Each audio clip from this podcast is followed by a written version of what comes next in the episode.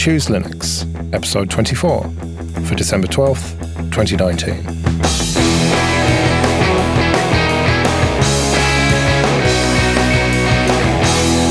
Hello and welcome to the show. I'm Joe. I'm Drew. And I'm Ell. And here we are for episode 24. I was thinking recently about things that I wish I'd known when I first started my Linux journey. And that got me thinking about how you have a talk about that, Ell, Confessions of a Sysadmin. This talk has been a hard one to give, but it was very cathartic. Maybe that's the right word to write because it was one where I just decided I was going to get in front of the audience and just own up all the mistakes I've made. And at the same time, kind of talk about all the things that I wish I would have known when I got started.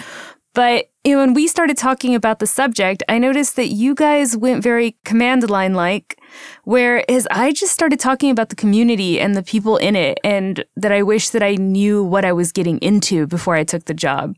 You're definitely not wrong that Joe and I both kind of took a look at what we wish we knew as far as more technical things. And I think part of it for me is that when I first started learning Linux back in my teen years, there wasn't as much focus on the the GUI side of things. We just didn't have nearly as much that could be done in the graphical interface. And so I spent a lot of time in the terminal. And there are certainly things that would have helped me out way back in the day when I was first starting out. But a lot of it really isn't applicable today just because things have gotten a lot easier and a lot better. You know, I'm coming up on the five year mark, you know, five years since I got my first job as a sysad. And if I were to go back in time and talk to, you know, younger me, baby Linux admin me, I think I wouldn't bother talking about the command line or the GUI or maybe even Linux itself. I would just be like, hey, you know what? It's okay not to know. Like, legitly, I don't know is an okay answer when it comes to Linux. And you know what? There's probably 15 people working on a different way to do it, anyways. So just work on trying to find answers. That's really what's going to get you through any Linux experience. Well, exactly. If you know how to look for the answers to your problems, that's more valuable than knowing certain facts. I mean, that you can apply to anything in life, really, uh, any anything you're learning at least. One of the expressions that I keep hearing in the Linux world, and maybe it applies to others, is the whole RTFM, you know, read that friendly manual. And for a while, that really bothered me because it felt like it was somebody that just didn't want to teach. It was somebody that didn't want to put the effort into kind of passing on their knowledge. But as time has gone on, I'm starting to think, you know what, that became the saying for a reason because there are a lot of people that spend a lot of time writing really good documentation. And if I take the time to read it, maybe I wouldn't have to ask 150 questions. My first practical thing I'm going to have to say here is I wish I'd known that Q would quit Emmanuel because I was trying Control C and that took me too long, probably a couple of months to work out because I would just close the terminal and then reopen it again. I think mine would be remember that backslash lets you search so you don't have to sit there for four hours reading every word that was written. and N is the way to find the next iteration of that same thing. Yeah. and it's funny, you know, specifics on how to use man to read manuals is one of the first things on my own list here. So I have a confession to make here that y'all are going to laugh at. When I look up the man pages, I don't do it on the terminal. I actually Google man and then the command. and it's funny that that's actually confession and something that I don't like to tell people because there seems to be this culture around Linux that if you're not using the command line, you're not doing it right. And I just don't I don't get it. Like, why is there that kind of gatekeeping? If I can find the answer, why does it matter what tool I'm using to do so? And being totally honest, I Google man pages all the time too. I also use things like explainshell.com to see what command I need to put into the command line before I actually do it. I don't think that it should be that way where you have to use this specific tool to get the job done anymore. Haven't we moved past that as a Linux community? There are so many easier ways to do things now that the old ways are not necessarily the best, right? Well, I kind of disagree with the sentiment that you don't need to use the command line because that's something I wish I'd known earlier on is that I should concentrate on learning how to use the terminal more and not always opting for the GUI for things. Not for the sake of doing things on my own local system, but anything that requires an SSH connection is going to be in the terminal. And so if you know how to find files and use things like grep, that's going to be useful on your own machine, but also for remote machines. So I think that if you can do everything via the command line, then you're in a better position if you're forced to use a different desktop environment or something over SSH. I will say for clarity that I did not say that you shouldn't use the command line. I just said you should use whatever tool is right for the job and what you're most comfortable with. I can tell you that I learned starting out on the command line and I could sed and I could awk. And right now I probably would have to end up Googling the flags for grep if it required anything more than just the command. And eventually you just stop using it and you start forgetting it and you're exactly where a person starting out would be. And that's just either Google the flags or dash dash help. I think that we get too wrapped up in the tool and we lose focus on the end goal. And beyond that, not everybody is a sysadmin or looking to do super complex stuff. Like some people just want to get their Wi Fi to work. Some people just want to get Bluetooth enabled and connected to their, their mouse. And not everybody really needs these command line tools for what they do in the day to day. Not to say that that's not, you know, worth learning if that's something that you're interested in, but not everybody has that workload that they need it. Not everybody even has the interest, right? Even when you talk about being a sysad, whenever I was studying for a certain certification test, I remember sitting there and watching the people that were studying with me do the NMCLI tab tab dash tab tab, and I just went up to the corner, touched the button, filled out the boxes, and I'm on the network. Like they spent so much time just trying to bulldoze their way through the command line that I was done probably minutes before they were. Well, that comes down to using the right tool for the job, as you said. If you're not looking to SSH out of your machine and do any sort of admin stuff, if you're only looking to get other work done, then there's no reason these days really to use the terminal at all, hardly. If you've got a machine that's got good Linux support, you can just install it and leave it, like the machine that I have for my mum. She's got a Chromebook that I gave her with Gallium OS, which just works most of the time. Although, actually, I had to uh, sort out something for her recently that required the terminal. So maybe that was a bad example. I don't think it's a bad example, honestly, because if we want the Linux community to keep growing, we have to think outside of what the Linux community is now. You have to think about things like graphic designers and authors and you know, standard business people, financiers, people who aren't technically inclined if they're ever going to be using Linux. And I don't want to get into a year of the Linux desktop thing because that's just to me it's silly. But if we want to keep growing, we have to be considering the people who are never going to touch the terminal. And that includes your mom. Well, that's true, yeah. And I remember Will, uh, who used to be the head of Ubuntu Desktop, talking about how if you have to use the terminal on Ubuntu, then he has failed and his team has failed. The point of Ubuntu and distros like that are that you should never need to use the terminal if you don't want to. And that actually brings me to another one of the things that I wish I would have known when I started. And that is no matter what distro I pick and what I'm running, somebody's going to tell me I'm doing it wrong. Yeah. And if you ask a question anywhere on the internet, you're going to get five different answers with five different tools and five different ways of solving the same problem. Yeah, definitely. There's no shortage of different ways to do things. But I do think that the the gatekeeping that you're talking about here, Ell, is real. It's it's something that happens a lot, and while some communities are more inviting than others, there will always be those people who think that they know more than you and are somehow maybe more valid. And it can be a real problem. It can be a turnoff for a lot of people who might otherwise be using Linux. What's weird is when I find myself being that gatekeeper, like for an extended period of time, I think I hated Arch users. And I know that's going to give me a lot of flame work, but maybe it's just the people that were around me. Every solution was, oh, well, if you used Arch, well, you know, if you learned how to compile it yourself using Arch, like, can we get through a conversation for more than five minutes without saying Arch four times? And it just got to the point where I didn't want to use it simply because of that. And I started judging people because they were using Arch. And it was like, it was the snake eating its own tail concept. It's like you become your own worst enemy when you're perpetuating that same gatekeeping concept. You just made me think about Endeavour OS. Have you given that a try? I love Endeavour OS. Wait, wait, so true story. The other day, I'm talking to a group of admins that I used to work with, and the Arch Beast raises his head. And I looked over and I was like, oh, I guess I could do Arch, but have you guys tried Void yet? nice. On the line of things I wish I would have known, and as it relates to Arch, is that it's okay to break your system. Like, it's gonna happen if you're trying to learn new things and if you're trying to push boundaries. Things are gonna break. And most of the time, it's actually not going to be your fault.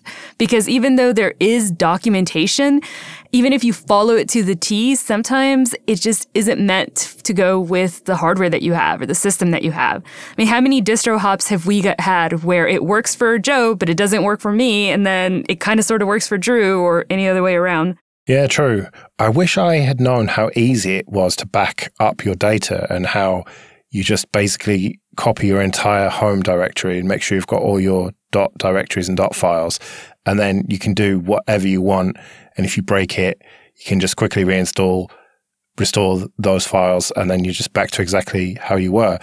That took me way too long to realize, I think or even putting your home directory just on a separate partition. And then when you go to reinstall, don't format that partition and set it as slash home and all of your stuff's still there without even having to restore. Granted, you know, offsite backups are always a good idea, but yeah, in a pinch. Yeah, that is definitely good advice. Although another thing that I wish I'd known is that if you install a bunch of different desktop environments on the same system, it's just going to make things so janky and just like so much cross pollination in your config files. I just had to laugh because that hurt. I've done that. and then not known why everything was broken because I did the install the way it said on the wiki. yeah, but you take Ubuntu or Fedora, and then if you install the Plasma Desktop, GNOME, XFCE, none of them will be really as they should be. They'll all kind of interfere with each other somehow absolute truth there. And I think a lot of it is the problem with GTK versus Qt, and then each one of them trying to set specific settings in your config files, and then the other one tries to read it, and all of a sudden you've got the Breeze theme and GTK and Adwaita infecting Qt, and it uh, it is a problem. Yeah, so really, I wish I'd had another machine that I could dedicate to messing around with like I've got now, I've got a couple of test laptops actually, and I can just do whatever I want with them. And I know that my production system is going to be fine. Whereas early on, I just had one computer and would just reinstall all the time and just lose stuff and just not care, not properly back it up. And so, yeah, I, th- I think that is something that I wish I'd known. Just dedicate a machine to messing around and have your main machine just be your main machine. So, just sitting here and listening to that conversation, things I wish I would have known, borderline things I wish I did know, is how to make sense of the desktop environment landscape. There are so many that half the time I'm picking blindly. Do I use Cinnamon? Do I use Mate? Do I use KDE? What is this plasma thing? I just give up. Give me the first one on the list. I think the only way to make sense of all the desktop environments is just to try them out is just have a go with Cinnamon for a while, have a go with the Plasma desktop, have a go with XFCE, with LXQt, and so on and so on, and just try them out and see which one you like the best. You are pretty familiar with GNOME at this point, and that's all well and good, but maybe if you try the others for long enough, you might find that you have a fondness for them, or you might find that, well, hang on, no, GNOME is the best, so I'm going to keep using that. Well, and that's kind of the crux of distro hopping, isn't it? Throwing things at the wall to see what sticks. So, things I wish I would have known I would never have a distro on a computer for longer than a month. yeah. Well, maybe you should try and hoard some old laptops like me and just test stuff out on those and not break your production system. But how do you learn if you don't break things, Joe? Just break it and try to figure it out. And that's how you become an expert, right? I don't know. That's what I was told when I got started. Amen. I have broken so much stuff just to put it back together again. That's really how I got to be where I am is just learning by doing and learning by breaking and fixing, right? Like when I was a young lad, I learned how to solder because I broke the VCR. It's similar concept, right? Yeah, I used to break stuff, but then I could never put it back together again for some reason. Did you try reading the manual? Too soon. Too soon. so that just reminded me every time I get together with anyone, like just Linux users, it always becomes kind of a a cathartic, let me tell you about the time that and maybe that's one of the things I wish I would have known is it's okay to talk to other people about what went wrong. It's not something to be ashamed of. Like I will forever remember learning what it meant that a SQL server was sharding itself. And just having somebody admit to having made a mistake made it just a little bit easier to go try something new, a little bit easier to do a different distro hop or to tackle a new technology. So that's one of the things that I wish that everybody knew is just talk about the stuff that went wrong, not just the stuff that went right. Sure. And hands up if you've ever RM'd RF starred in the wrong directory. I know, you know, we can't see each other, but my hands up. I have never done that, thankfully. Not yet. Famous last words. Stay tuned. Why did I say that? So, what about some practical things that you wish you'd known then? I think for me, the biggest one has got to be Control R. How, if you do Control R in the terminal, you can then start typing and you can search through previous commands that you've entered. And that just makes it so much easier if there's complex commands rather than having to remember what it was. I use that every single day, and I didn't learn that for at least a few years. You know, I haven't used Control R in quite a while because I moved to Fish, and I can just start typing the command out as I know it to be. It'll show me a preview of it, and then I can press up to scroll back through different iterations of that same string, which is just fantastic. But yeah, history search is a big one. I don't know if it's practical, but one of the things that I wish I would have known a long time ago was about Vim adventures because it was a fun way to develop muscle memory on how to effectively use Vim. But why would you need to use Vim when you can just use Nano? And here we go down the rabbit hole. Emacs, Emacs. a big one for me was tab completion. That I didn't know about for at least a few years as well. And I just cannot conceive of using a terminal without tab completion. I talked about it with Void. It wasn't enabled by default, and it was so frustrating. Yeah, absolutely. 100% agree on that. And one other thing that I wish I had gotten to terms with a long, long time ago is regex. Regex is such a useful thing inside and outside of the terminal that uh, anybody who wants to do any complex manipulation of text really should try to wrap their head around regex at some point in their life. You're talking about regular expressions here. Yes, regular expressions. Basically, a way to format strings where you can introduce special characters that will instruct a program on how to modify that text. So you put like a slash or an apostrophe, and these things mean different things. And there are tons of regex helper websites out there if you want to get started with that and just need a little bit of help understanding where to begin with it. That's reminded me that I wish I'd learned Markdown, well, I would say earlier, but at any time, because it's so common and it's not something that I've ever really bothered to get my head around. On that note, I wish I wouldn't have fought learning how to code so much because I just didn't think I needed it. And dear God, was I wrong. Yeah, I kind of wish that I had learned Python. It's not too late, obviously, but I wish I'd kind of learnt more Bash and Python and just, I'm not talking about complex programming, but just to solve certain problems, it would have been much easier for me now to do a lot of stuff that takes me ages. I could have done it so much more quickly if I'd learned basic programming. Absolutely. I can write a pretty mean bash script, but Anything beyond that, and I'm pretty useless. And I do wish that I was better at it. I think you're right, Joe, when you say it's not too late to learn because, you know, I've been doing my uh, 100 days of code and I've been doing HTML as a part of it just to learn something new where I, I know that somebody's going to tell me I'm doing the wrong language, so I might as well just pick something out of the blue. But as a part of that, I've also been using the time to study for my next certification. And I think that's one of the things I wish I would have known at the very beginning is that the certifications could only get you so far. Like when I got my RHCE, I was, that was it. Like I just thought I was the bomb. I could get any Linux job that I wanted. But all I had really learned was how to be a Linux admin on a Red Hat server. And there was so much more to the world when it comes to programming and automation and security. I think that we put too much emphasis in getting jobs with certifications and not about having the experience and having had your hands dirty and a story to tell about what you learned. Because you don't have that many certifications, Drew, do you? But you've got a ton of experience. That's true. I have actually no Linux certifications, but I am certified on Apple and I'm certified in networking because those were things that I needed for my previous job.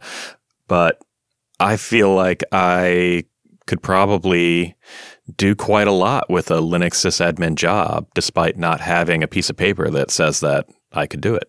I think one thing people need to know is that it's going to be really easy to tell who certification dumped, you know, who just memorized the answers. I recently went for my AWS certification and I was talking to somebody about it and we started talking about the AWS snowmobile at about I don't know, 30 seconds in, I realized this person has just memorized a definition because they are not aware that an AWS snowmobile is actually a semi truck with a huge trailer hosting a data center that basically drives up to your property.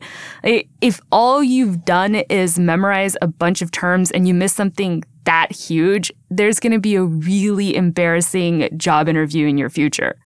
I wish I'd known earlier how easy it is to set up a network storage device and how you can do that on really low spec hardware if you don't have huge demands for it, if it's only going to be one or two people using it. And I didn't get round to that until very recently. And I used to just stuff loads of hard drives in desktop machines or use USB drives, and all of my data was just scattered all over in different places. And I just wish that I had bothered to learn about Samba earlier, is the bottom line. I'm going to expand on that, Joe, because we were talking about backups earlier and keeping home directories. And one thing that you can do is you can use that Samba server as a way to sync your config files from one computer to another. Like I do it with Nextcloud rather than Samba, but I will have all of my configs that I want to, uh, you know, propagate to all of my machines in that Nextcloud, and then I can just sync those directories and possibly use some symlinks here and there to get similar settings between all of my machines, which also helps if I feel like switching to a new distro because I can just resync stuff. Can I add a I what I wish my customers would have known in here?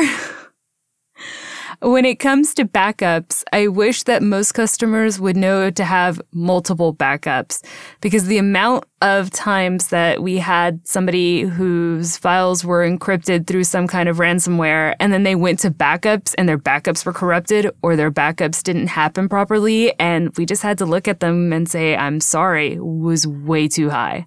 Not just having multiple backups, but also, keeping them in multiple places is a good idea, as well as making sure that you have iterative backups where you have a timeline of what it looked like last year versus what it looked like yesterday. So, if you do have some kind of ransomware, you can go back to the last known good file set and pull your data in that way. That's hugely important. That's what I'm guilty of when I first started was I had like a one terabyte external hard drive that I did all my backups to. And if something had happened, if someone had broken into the house or if there had been a fire, I would have lost everything regardless, even with backups. But you know, with all these, I wish I would have known.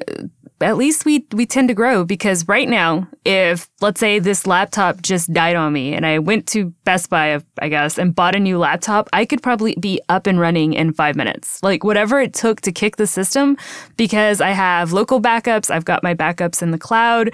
So maybe a lot of it isn't about what I wish I would have known, but just the lessons that I've learned, if that makes sense. It does make a lot of sense. I also could be back up and running I don't know about five minutes, but certainly pretty quickly if I just had to go and buy another machine.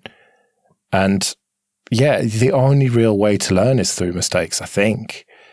Because if everything goes right, then it doesn't stick in your memory somehow. Whereas once you've deleted a partition accidentally and then had to go through the hassle of restoring your backups, or worse, not having a backup, you'll only really do that once. And so uh, there's a lot of stuff that I wish I had known, but I think you kind of have to go through that to get to where you are now. And I'm sure that in another 10 years' time, there'll be stuff that, that I wish I'd known now. Yeah, we've talked a lot about the things that we've learned and how hard it's been to learn them, but it wasn't all bad. Like there was some fun things along the way. And I just I'd like to hear some of the ways that you guys made it through learning the command line. I think one of my favorites has got to be the SL train thing. So if you install it and then accidentally type SL instead of LS, you get the train that comes along in your terminal. It's very impressive. I'm going to take an example from pretty recently. I wanted to play a prank on Chris after I got uh, remote access to the studio. And I started looking for a way to print out all work and no play makes Chris a dull boy on the screen over and over again. And I ended up writing a short little script that uses the command yes and pipes it into the command lolcat. So what yes does is it just prints y y y y y so that you can use it in a script to skip prompts. But you can feed it any string you want and it will just repeat it over and over and over again. So that's how I constructed the all work and no play makes Chris a dull boy section of it. And piping it into lolcat makes it go into just rainbow colors through the whole terminal. So when he walked into the studio that Monday morning, he just had his full screen terminal printing that line over and over and over again. And it had been going all weekend. nice. On a similar note, one of the ones that I use just to kind of de stress, um, there's a command by the name of fortune that will give you just a random fortune. However, if you tie that in with cowsay, which gives you a little picture of a cow, an ASCII cow with a speech bubble, it's the little cow giving you your next fortune. So it's fortune, pipe that to cowsay. It's just, it's silly, but it's a way just to kind of laugh at what you were doing and move on. And there's some homework for this too. If you go to try this out, make sure to look at the man page to find the flag to enable naughty fortunes. well, one last thing that I wish I'd known way earlier was that you can clear the terminal. I don't know why, but I just never knew that. If you've got so much text there that it just gets confusing, you can just type clear and that took me way too long. And then it took me even longer to learn that you can just do control L and that clears it for you. What? I just learned something new. I didn't know about control L. I've been typing clear all these years like a noob. Don't tell me you've been typing exit as well instead of control D. No, I knew about control D. Come on. You just click the X. What are you talking about? all right, well, we'd better get out of here then. Don't forget you can find all the ways to get future episodes by going to chooselinux.show slash subscribe and chooselinux.show slash contact if you want to get in touch with us.